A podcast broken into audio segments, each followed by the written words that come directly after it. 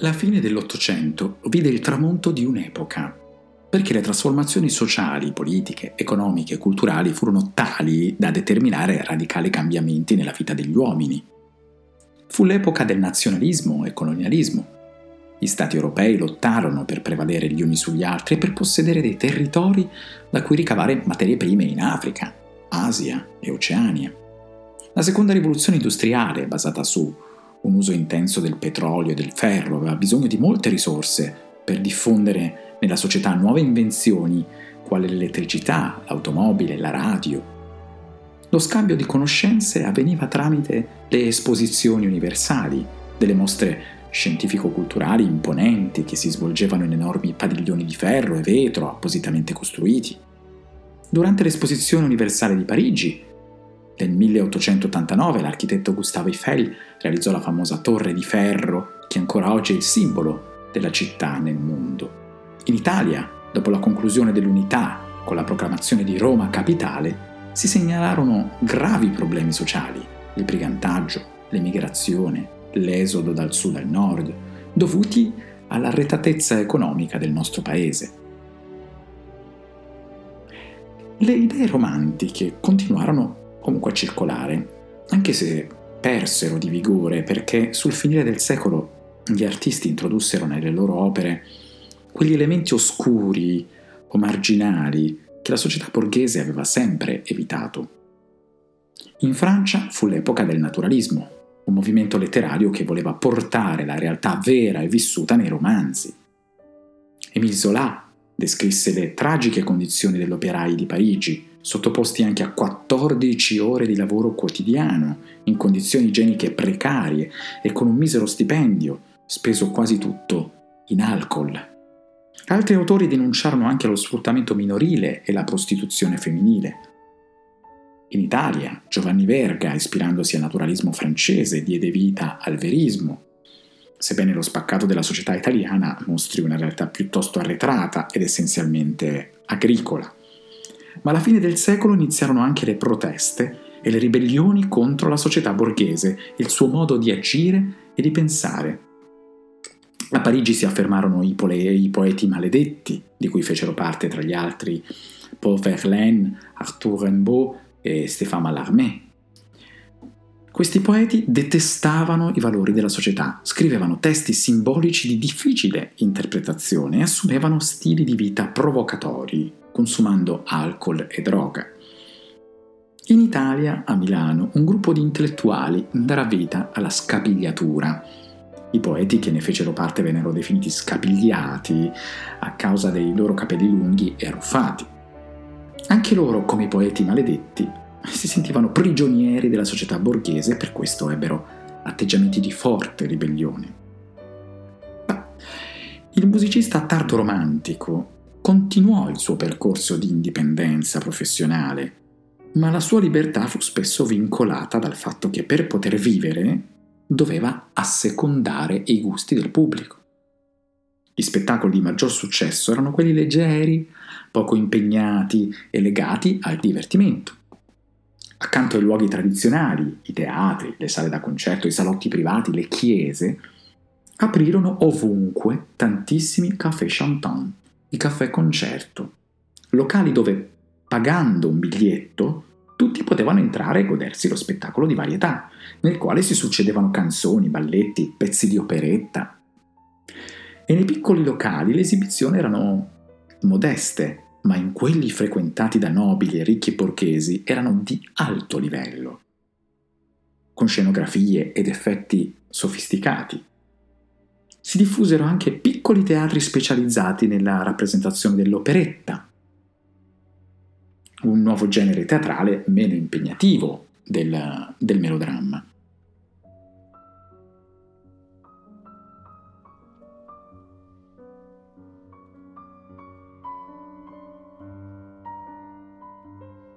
La musica di fine Ottocento subì profonde influenze anche dai paesi non occidentali, coinvolti nell'espansione colonialista.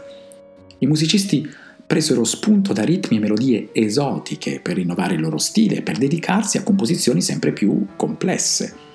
Gli strumenti dell'orchestra aumentarono nel numero e furono abbinati per ottenere nuovi timbri sonori. In Europa vennero rivalutati i ritmi e le melodie delle tradizioni popolari, rielaborati in chiave colta dai compositori e inseriti nelle forme della tradizione classica, sonate, sinfonie. Johannes Brahms, per esempio, apprezzò molto le musiche degli zigani, cioè gli zingari ungheresi, tanto da scrivere una serie di danze orchestrali. Molti musicisti in questo periodo si riunirono in gruppi per rivalutare la musica del proprio paese creando uno stile nazionale che rappresentasse i valori della loro terra e che fosse autonomo dalla musica italiana, francese o tedesca. Questi musicisti mescolarono elementi del folklore locale alla musica colta e diedero molta importanza ai colori orchestrali.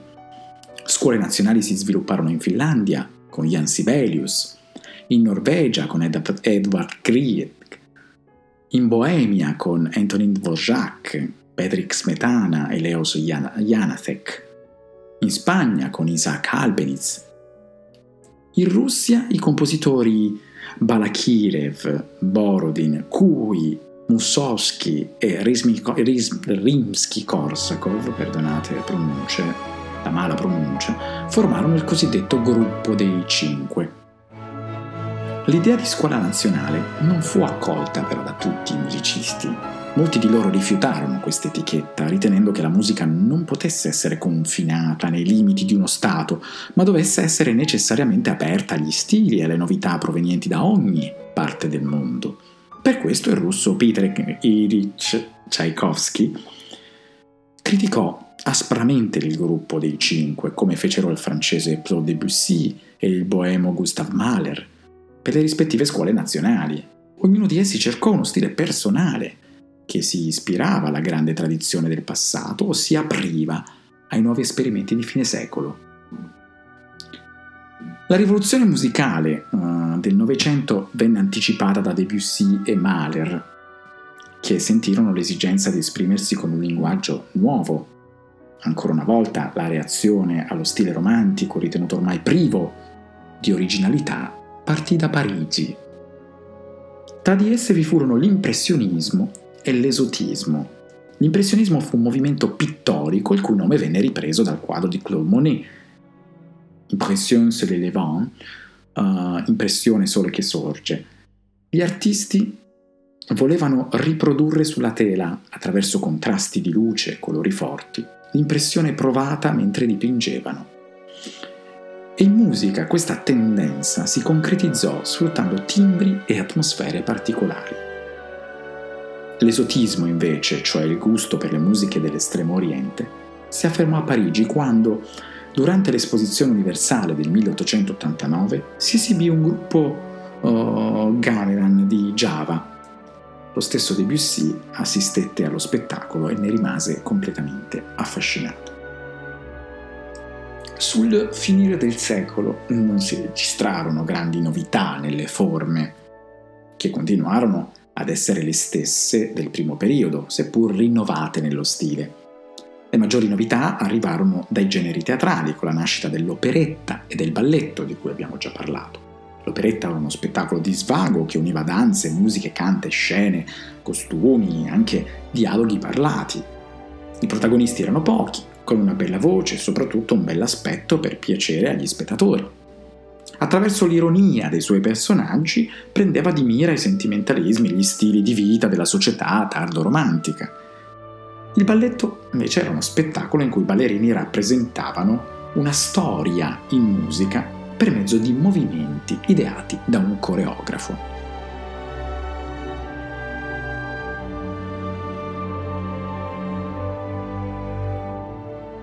Tra um, folk e mondo classico troviamo Johannes Brahms. Brahms fu un musicista con un forte senso critico, che lo fece dubitare delle sue stesse capacità. Arrivò persino a distruggere delle composizioni che Schumann gli aveva raccomandato di pubblicare. Fu definito la terza B uh, della musica tedesca insieme a Bach e Beethoven. Nacque ad Amburgo in Germania nel 1833 in una famiglia di modeste condizioni economiche. Il padre suonava diversi strumenti e fu lui a impartirgli le prime lezioni di musica. E nonostante le difficoltà economiche, a Johannes fu garantita un'adeguata istruzione musicale perché manifestò da piccolo un grande talento.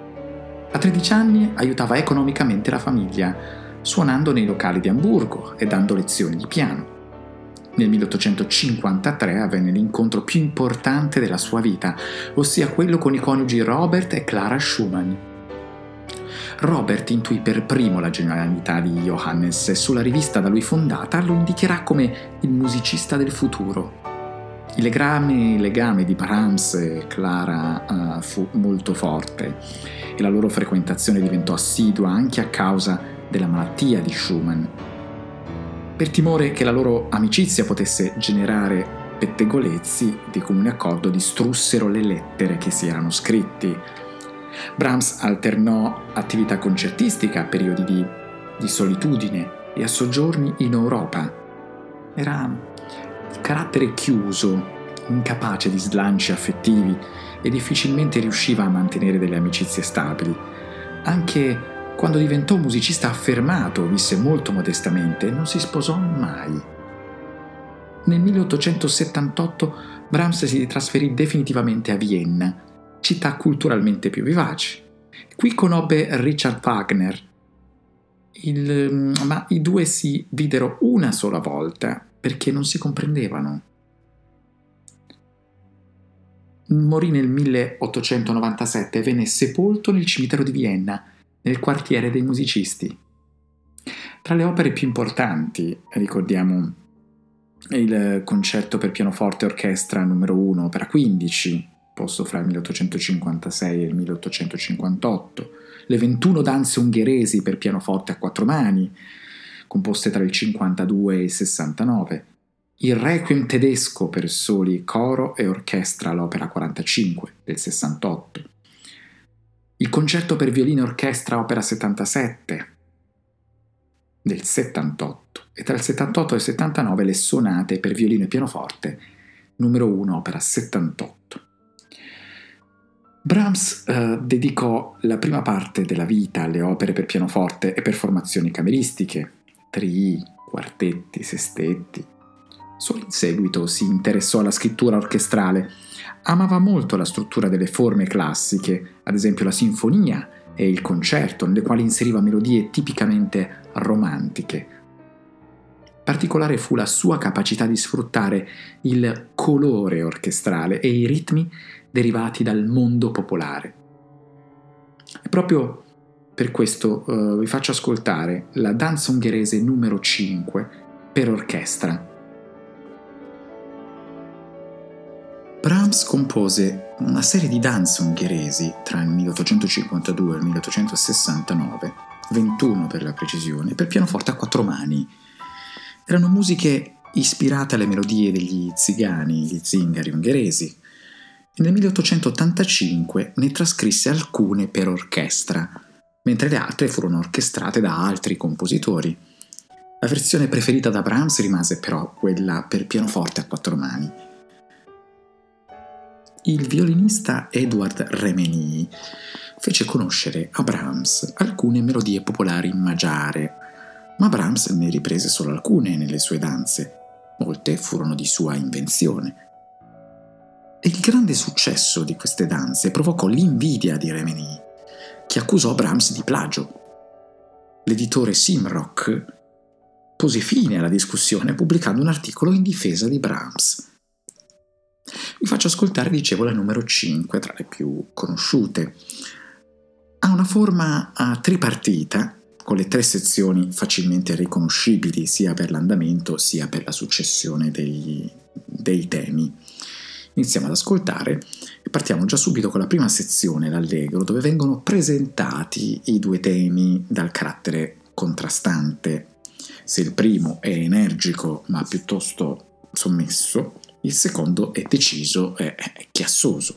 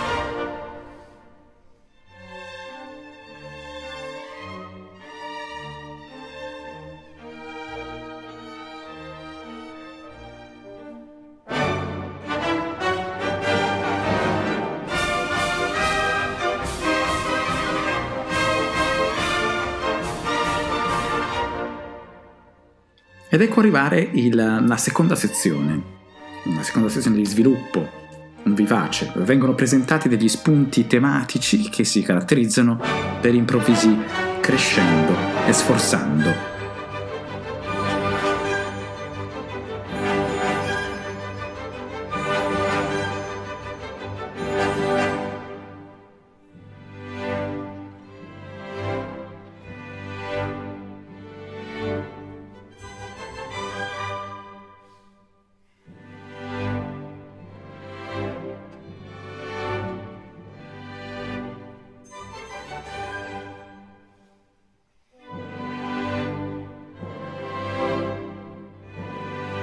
Queste idee melodiche fanno da transizione verso l'ultima sezione, l'allegro, in cui vengono riproposti i temi iniziali.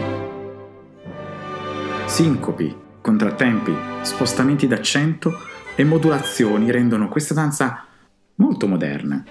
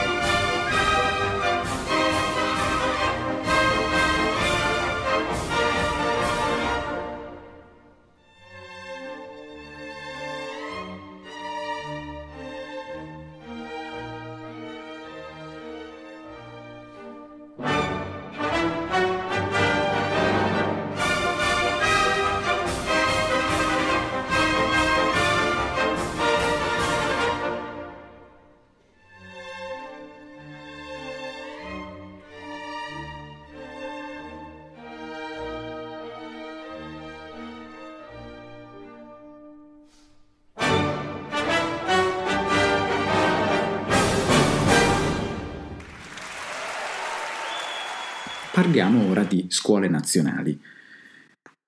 Bedrich Smetana ha legato il suo nome a musiche che rievocano i motivi e i ritmi popolari della Boemia, la sua terra natale. Ogni anno, in occasione dell'anniversario della sua morte, si tiene a Praga un festival che inizia sempre con l'esecuzione della Moldava, il suo lavoro più famoso. Smetana nacque in Boemia nel 1824 in una famiglia di umili origini Ricevette le prime lezioni dal padre, musicista dilettante, proseguendoli poi al Conservatorio di Praga.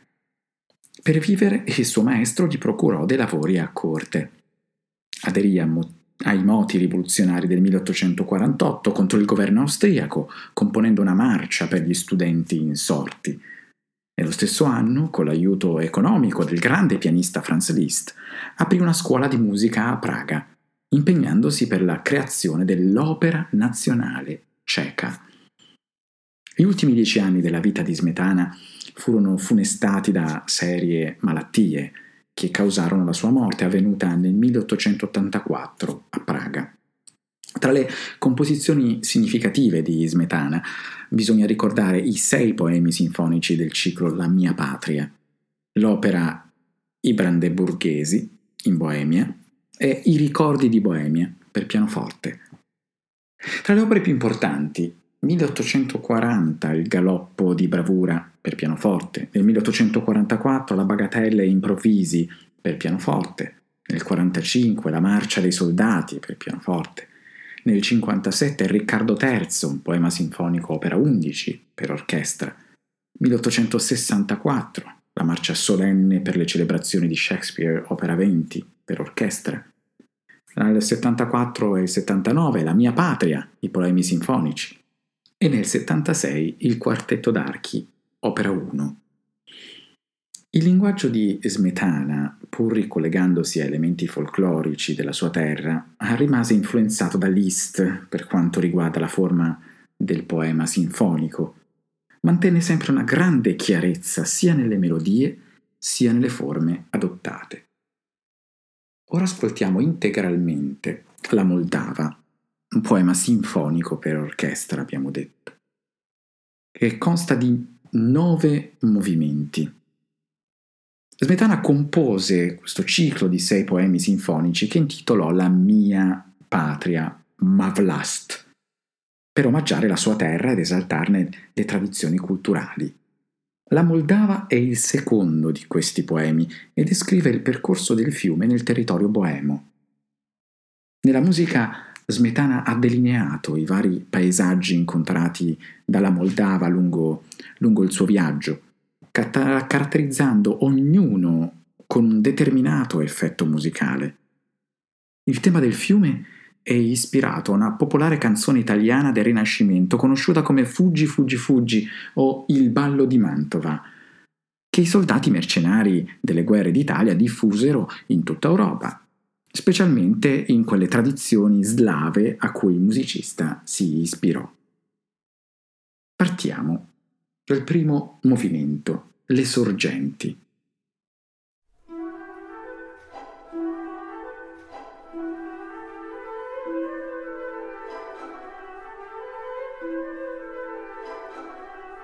Il fiume nasce da due ruscelli, rappresentati dai flauti e dai clarinetti, che alla fine di questo episodio si uniscono, formando una Moldava.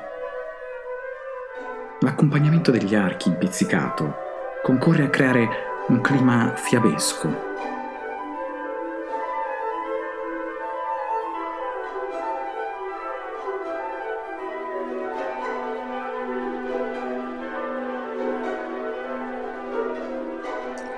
passaggio da ruscello a fiume è sottolineato da tre rintocchi di triangolo che anticipano il tema principale della Moldava.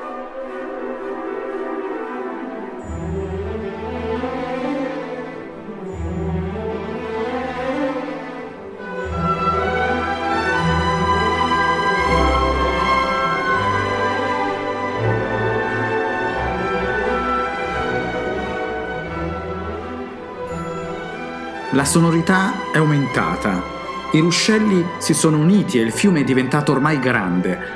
È nata la Moldava. Il tema del fiume, che sarà proposto varie volte nel corso del poema sinfonico, è maestoso nella melodia e sereno nel carattere. Sono i violini a esporre per intero questo tema, che si ripeterà in questa sezione per ben otto volte.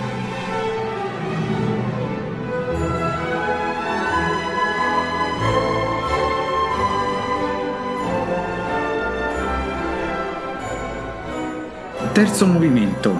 La caccia nella foresta. D'improvviso lo scenario cambia. Il fiume entra in una foresta dove si sta svolgendo una battuta di caccia. I corni e le trombe presentano un'energica melodia che insieme alle percussioni ben raffigura l'atmosfera della caccia e il tumulto dovuto alla ricerca e all'inseguimento della preda. La sezione è brevissima, verso le ultime battute l'intensità sfuma in un progressivo più che pianissimo.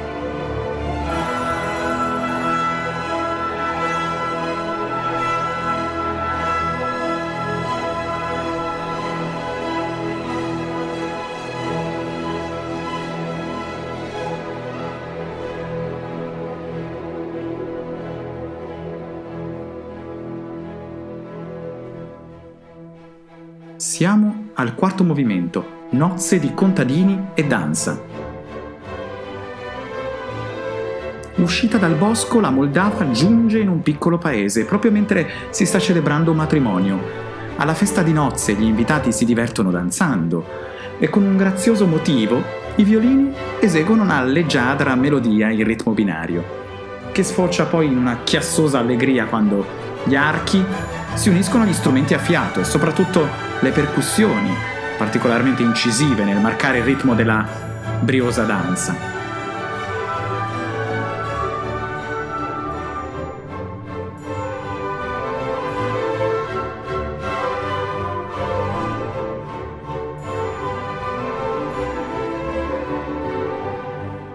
E gradualmente la melodia scivola verso un più che pianissimo, per cedere il posto alla scena successiva.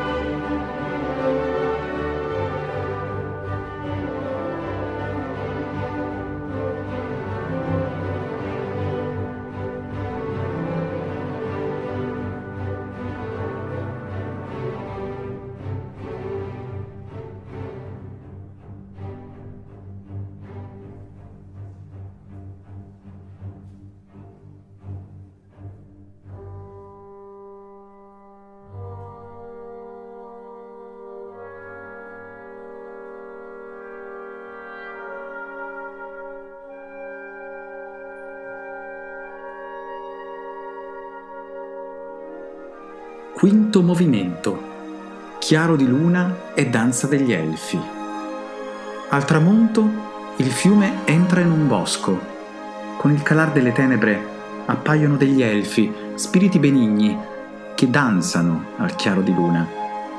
La musica ha un andamento lento e crea un'atmosfera di incanto e mistero. Tutto contribuisce al clima sognante e magico. La melodia, dal timbro acutissimo eseguita dai violini, il dialogo dei vari strumenti a fiato e soprattutto gli incantevoli interventi dell'arpa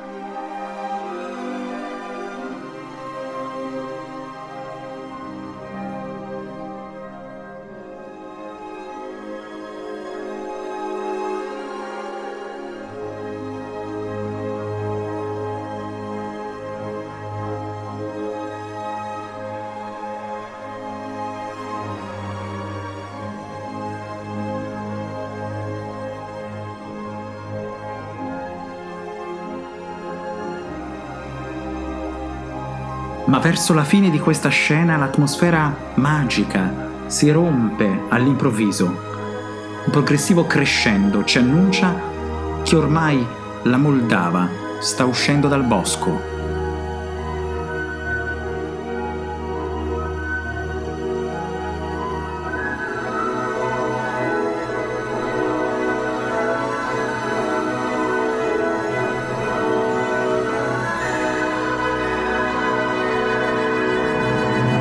Sesto movimento. La Moldava attraversa l'altopiano. Quando la Moldava raggiunge l'altopiano è ormai un fiume di grandi dimensioni che scorre maestoso. L'andamento della sezione è poco più veloce rispetto alla prima presentazione del tema della Moldava, proprio a voler significare la voluminosità delle acque. L'intera orchestra esegue la melodia, mentre i secondi violini e i violoncelli imitano il vorticare delle acque con velocissime note.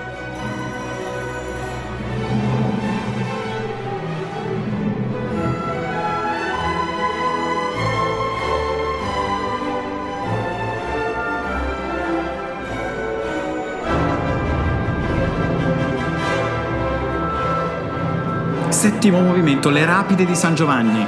All'improvviso lo scenario è cambiato, perché le acque della Moldava scendono dall'altopiano e formano delle vere e proprie rapide, che acquistano una sempre maggiore velocità e sbattono con violenza contro gli ostacoli incontrati lungo il corso del fiume. La melodia è eseguita dai corni e sostenuta da tutti gli altri legni e ottoni dell'orchestra. Anche le percussioni hanno un ruolo fondamentale nel rendere l'atmosfera frenetica delle acque agitate. Oltre ai timpani, il musicista ha inserito il rinforzo e solo in questo punto anche una gran cassa e i piatti.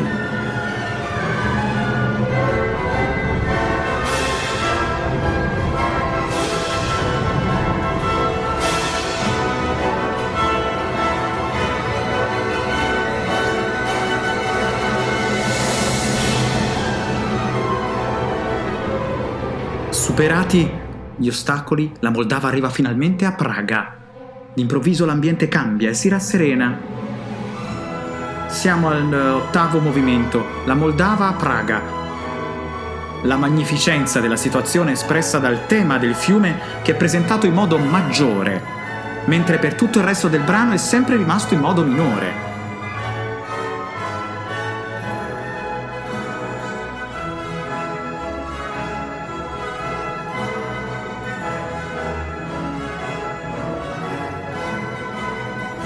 La Moldava passa vicino al castello di Vyšehrad a Praga, antica residenza dei re di Boemia. In omaggio alla sua patria, Smetana riprende e rielabora le note dell'inno nazionale. Si tratta di una melodia maestosa nel suo carattere. Ma il viaggio del fiume è ormai alla fine.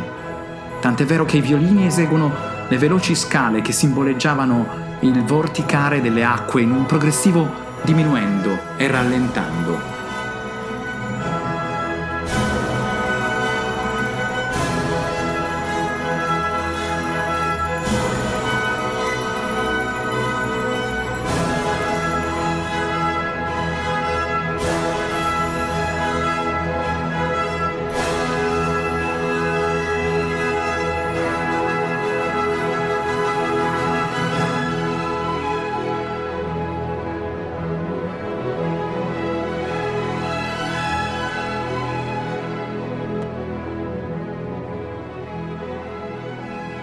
Il fiume tace in un più che pianissimo, ma non è ancora finita.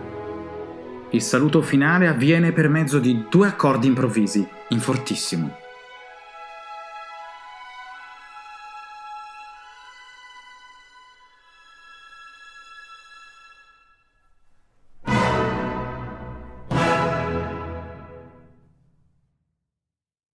E così, dalle scuole nazionali passiamo all'impressionismo.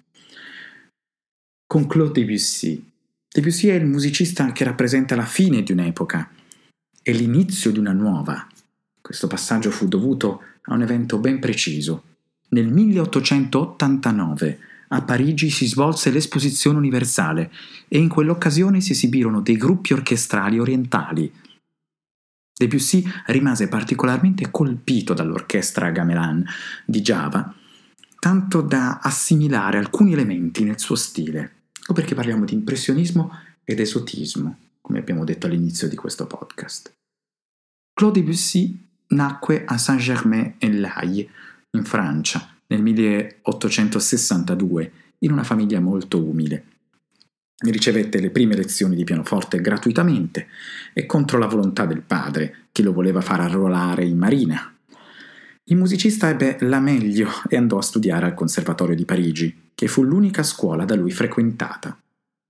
Il suo talento di pianista e compositore fu subito evidente, anche se i suoi maestri non apprezzavano troppo le sue idee originali. Partecipò al Prix de Rome varie volte vincendo l'ambito premio di composizione nel 1884. Ebbe modo così di soggiornare in Italia tra il 1885 e il 1887 e qui conobbe Liszt, anche se portò a termine i lavori richiesti dalla giuria del concorso a fatica. Rientrato a Parigi, si recò a Beirut ad ascoltare le opere di Wagner, che contribuirono a perfezionare il suo stile si innamorò di Rosalind Textier, detta Lili, indossatrice, e la sposò nel 1899. Ben presto il matrimonio entrò in crisi, perché Claude la riteneva limitata intellettualmente. Nel 1903 iniziò una relazione con Emma Moyes, dalla quale ebbe una bambina. Disperata, Lili tentò il suicidio sparandosi. Nel 1909 si manifestarono i primi sintomi di quel tumore che lo avrebbe portato alla morte. Sempre afflitto da problemi economici, accettò l'incarico di dirigere dei concerti in grandi città europee e anche in Russia. Subì un intervento chirurgico per limitare l'espandersi del tumore, ma dovette essere trattato con la morfina per alleviare il dolore. Morì nel 1918. Tra le opere più importanti ricordiamo il quartetto L85 per archi 1892-1893 e tra il 93 e il 1902 il Pelléa et Mélisandre, un'opera lirica. Nel 1899 i Notturni L91 per orchestra. Nel 1905 la Mer L109 per orchestra e dal 1908 al 1912 l'Image L122 per orchestra. Debussy rifiutò le regole accademiche con i consueti schemi ritmici e tonali per valorizzare il timbro e ricercare un linguaggio più raffinato. Sperimentò la scala esatonale, formata da sei suoni tutti a intervalli di tono, e impiegò ritmi irregolari per creare brani dalle atmosfere suggestive. Spiccato fu il suo gusto per l'esotismo, cioè la valorizzazione di scale, ritmi e timbri strumentali orientali. Ascoltiamo Il mattino di un giorno di festa, da Image, per orchestra. Siamo tra il 1909 e il 1912 la prima esecuzione avvenne a Parigi, alla Società Nazionale di Musica nel 1913. Tre i movimenti. Il primo, Par la rue et les chamans, la sevillana. Il secondo, Le parfum de la nuit, Land et rêveur. Il terzo, Le matin du jour des fêtes. Tra il 1908 e il 1912 Debussy scrisse questa serie di brani per orchestra che intitolò Image. La raccolta è formata da tre parti: Gigue, Gigue, Iberia e Ronde du Printemps. In Iberia, composta nel 1908, Debussy ha evocato perfettamente i colori e lo spirito della Spagna, senza averla mai visitata. Nel mattino di un giorno di festa, il musicista ha riprodotto le impressioni del sorgere del sole in un paese della Spagna, durante un giorno festivo. Egli non ha descritto nel dettaglio quello che stava succedendo. ma ha solo richiamato alla mente delle sensazioni, delle impressioni personali. E possiamo al primo ascolto individuare all'interno del brano dei frammenti tematici che migrano in vari strumenti, dando l'impressione di un, di un vocio. A differenza dei romantici, Debussy non amava esporre le melodie in modo completo o rispettando determinati schemi formali il brano contiene forti effetti timbrici, realizzati con l'impiego di molte percussioni, che riflettono il gusto dell'autore per un certo tipo di musica orientale. Anche il folklore spagnolo è reso in modo personale, perché il compositore fa eseguire agli archi una melodia in accordi secondo lo stile della chitarra flamenca. Ascoltiamo Il mattino di un giorno di festa.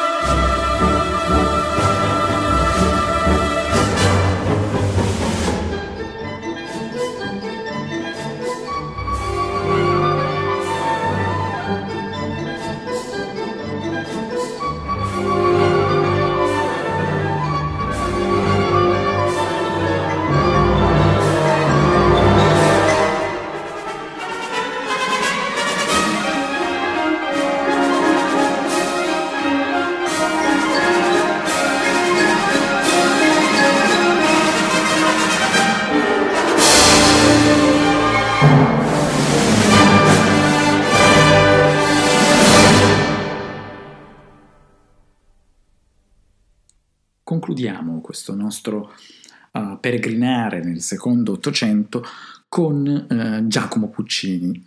Puccini fu uno uh, dei più grandi operisti a cavallo tra l'Ottocento e il Novecento e ha dato vita a lavori talmente curati nei dettagli da rinnovare profondamente il linguaggio del melodramma. Amante della caccia e dei motori, chiese a Vincenzo Lancia addirittura di realizzare un'auto con telaio rinforzato e ruote adatte a poter andare sui terreni sterrati, in pratica il primo fuoristrada. Chi era Giacomo Puccini? Appartenente a una famiglia di musicisti, nacque a Lucca nel 1858, rimanendo orfano all'età di sei anni. La madre, Albina Maggi, lo incitò a seguire la tradizione familiare nonostante le difficoltà economiche in cui si trovavano. E grazie a un piccolo sussidio, Giacomo completò gli studi all'Istituto Musicale di Lucca, mostrandosi però un allievo molto svogliato. Amava infatti trascorrere le giornate a fumare, con le donne e dedicandosi al gioco d'azzardo, al poker, in cui dilapidò intere fortune. Diventò allievo di Carlo Angeloni, dimostrando notevoli doti nella musica teatrale. Nel 1880 prese il diploma di composizione al Conservatorio di Lucca. E poi si trasferì a Milano, dove fu notato dall'editore Giulio Ricordi. Costui continuò a sostenerlo anche quando una sua opera andò male. E la consacrazione di Puccini però avvenne nel 1893 con l'opera Manon Lescaut, a cui seguirono negli anni a venire successi di, i successi di Bohème, di Tosca, di Madama Butterfly. La sua fama cresceva nel mondo e perciò iniziò a viaggiare molto. Nel 1884 aveva intrecciato una relazione con Elvira Bonturi, già sposata, che darà alla luce suo figlio Antonio nel 1896. La sposerà nel 1904, alla morte del marito. Negli anni 90 aveva intanto scoperto la splendida località di Torre del Lago, in provincia di Lucca, dove nel 1900 si fece costruire una villa. La sua passione per le automobili lo portò nel 1903 quasi a perdere la vita a causa di un incidente stradale, ma lui riuscì a completare ugualmente Madama Butterfly. Nel 1924 stava lavorando alla Turandot, quando partì per Bruxelles per sottoporsi a un intervento chirurgico a causa di un tumore alla gola. L'operazione riuscì, ma Puccini ebbe un collasso e morì. La Turandot fu completata da Franco Alfano. Il 25 aprile del 1926 alla Scala di Milano si tenne la prima rappresentazione della Turandot. La dirigeva Arturo Toscanini, che nel corso del terzo atto si fermò e girandosi verso il pubblico disse Qui finisce l'opera perché il maestro è morto. Le opere più importanti dai melodrammi ricordiamo del 93 la Manon Lescaut, la Bohème del 96, la Tosca del 1900, la Madama Butterfly del 1904, la Fanciulla del West del 1910, il trittico Il Tabarro, Suora Angelica Gianni Schicchi del 1918 e la Turandot l'incompiuta del 1924. Puccini dava molta importanza alla storia da musicare e per questo faceva impazzire i librettisti, che dovevano modificare in continuazione il testo per adattarlo alle sue esigenze. Era spesso alla ricerca di trame ambientate in luoghi esotici, cioè lontani dal modo di vivere occidentale, che il pubblico mostrava di gradire in modo particolare perché incuriosito da altre realtà.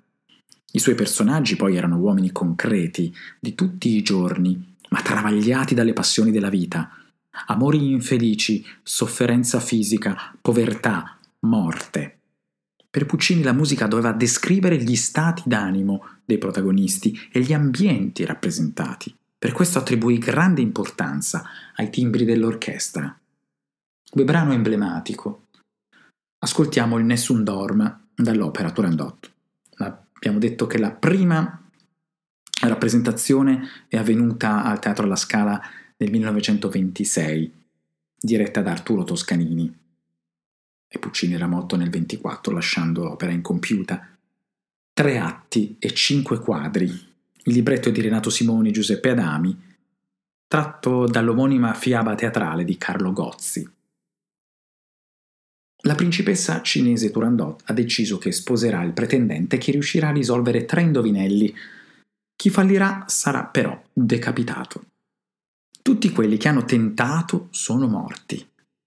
Calaf, principe tartaro, decide di risolvere gli enigmi, ma intima al suo vecchio padre Timur e alla sua serva Liu di non svelare il suo vero nome. Calaf risolve gli indovinelli e Turandot è disperata perché non vuole sposarlo. Calaf allora la sfida a indovinare il suo nome. Nemmeno torturando Liu la fredda Turandot è riuscita a ottenere il nome del principe.